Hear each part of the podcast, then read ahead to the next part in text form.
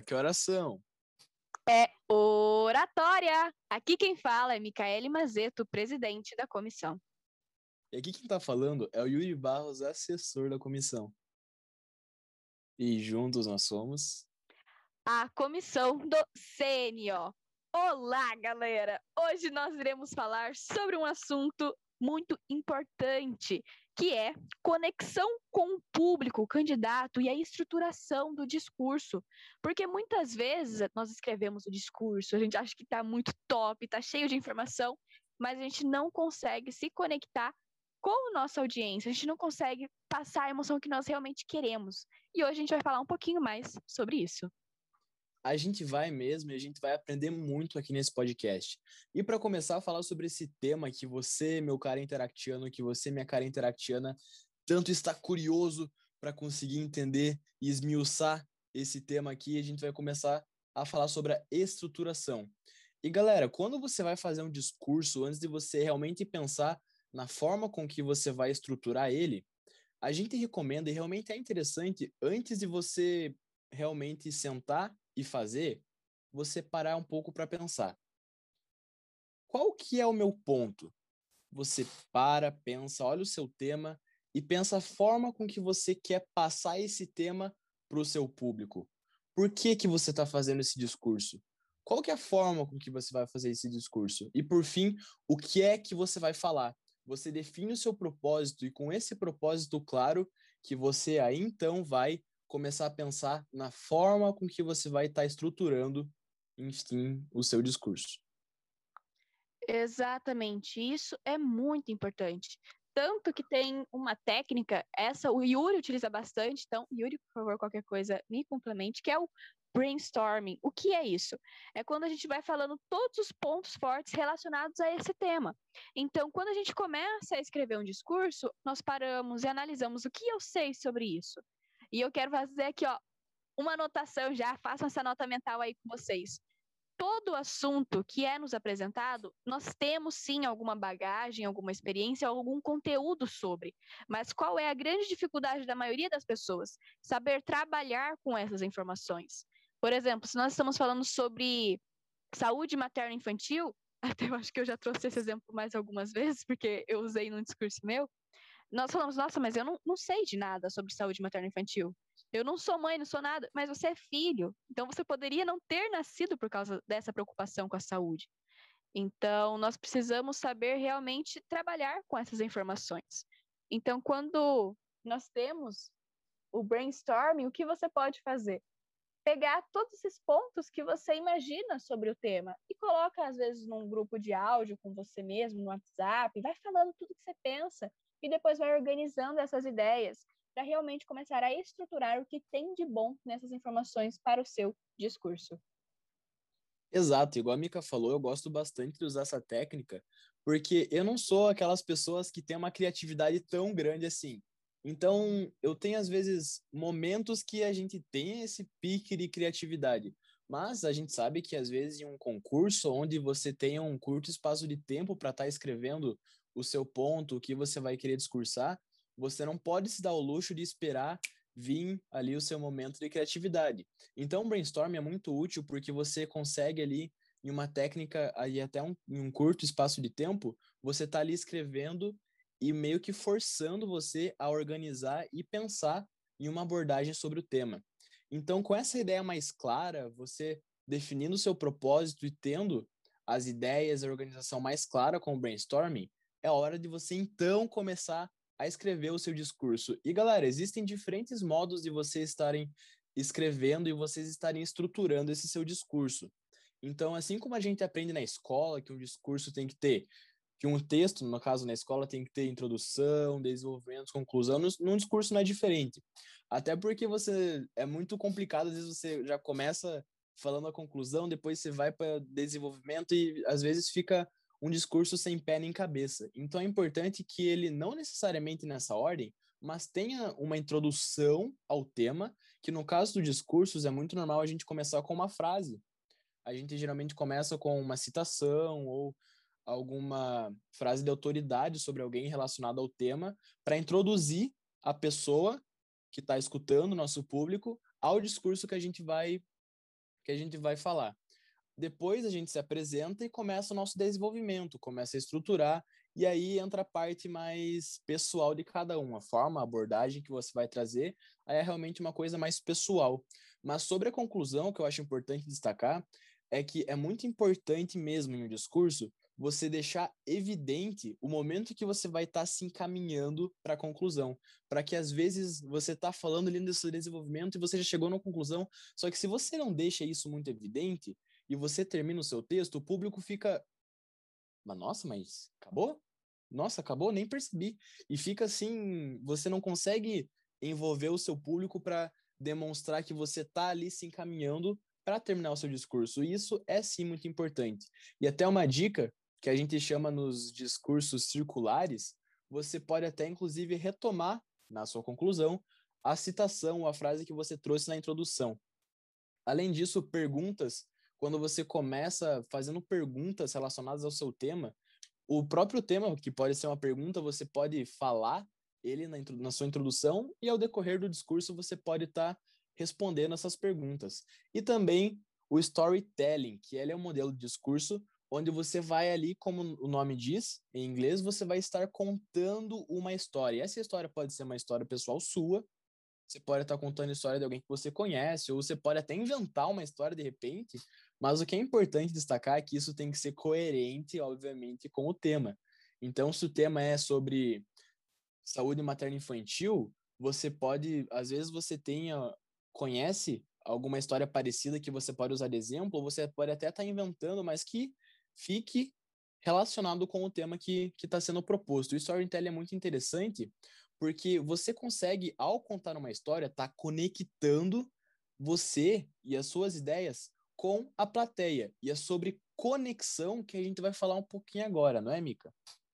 Exatamente. Só complementando o que o Yuri disse, isso tudo é muito importante, você parar e analisar realmente o seu discurso, o que você escreveu.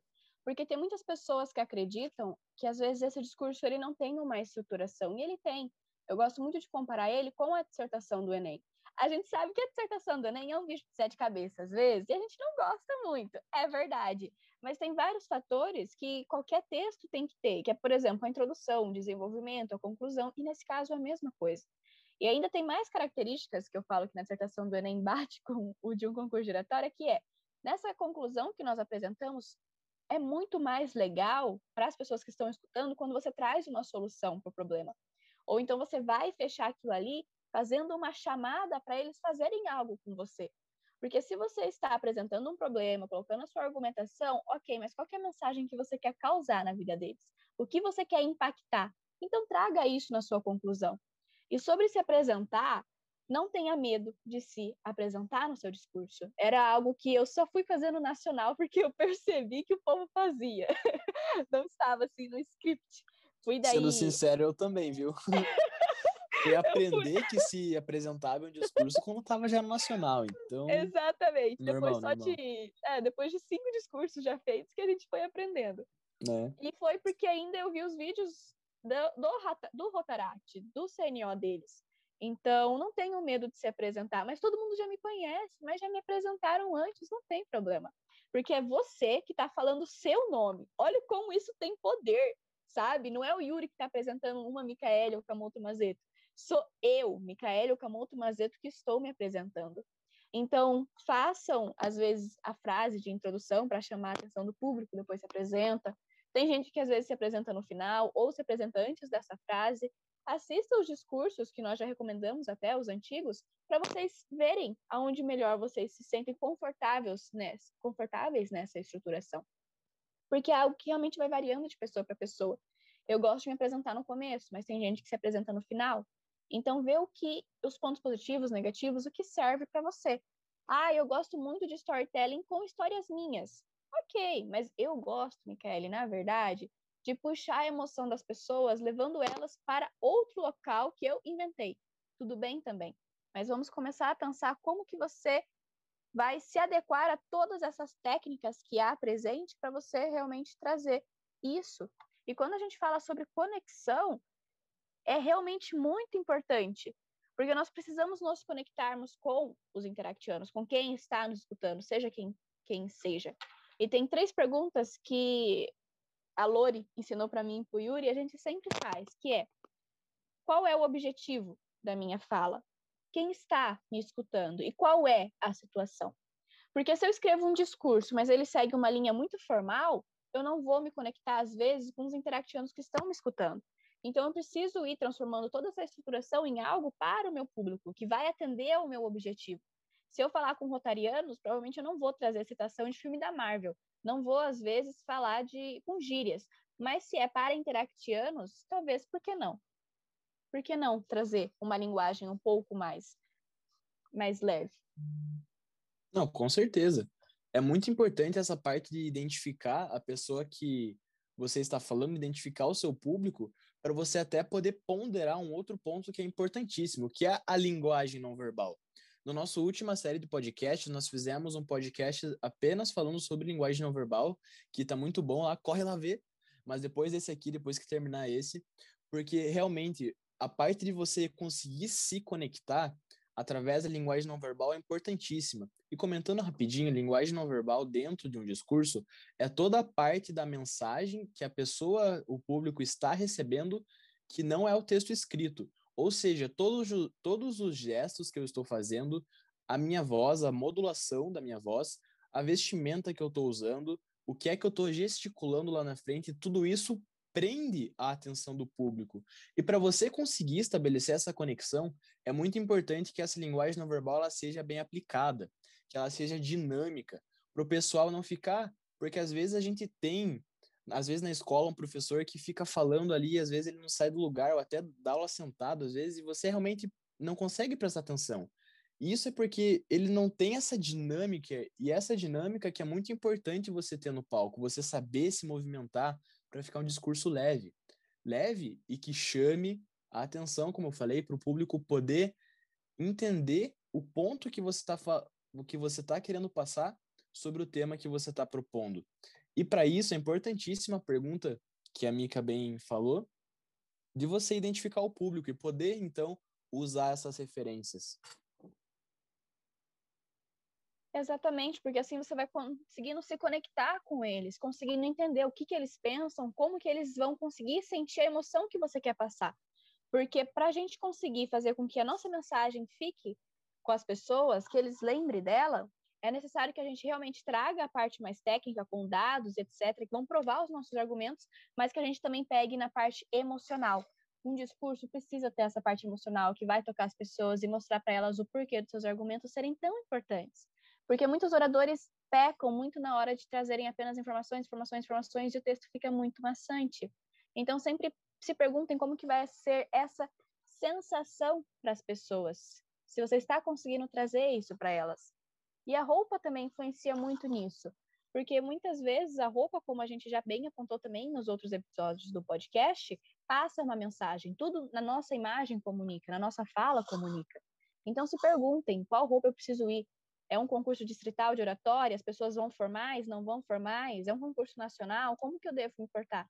Dá uma perguntada, às vezes, para quem está organizando, dá uma perguntada para quem vai participar também, porque às vezes as pessoas vão já te julgar pela roupa, e assim você às vezes já não vai nem se conectar. Ou quando às vezes você precisa diferenciar muito o seu público, muitas vezes em uma reunião de interagem a gente se veste de um modo, mas se é uma reunião de Rotary, a gente vai se vestir de outro jeito. Exatamente, é muito importante a gente realmente tirar um tempo para pensar sobre isso, por mais que pareça uma coisa muitas vezes fútil ou que, ah, é coisa de cada um essa questão da roupa. Mas quando a gente vai participar de um concurso onde você tá ali para ser julgado, realmente vale você parar um pouco e pensar tudo que aquilo quer dizer.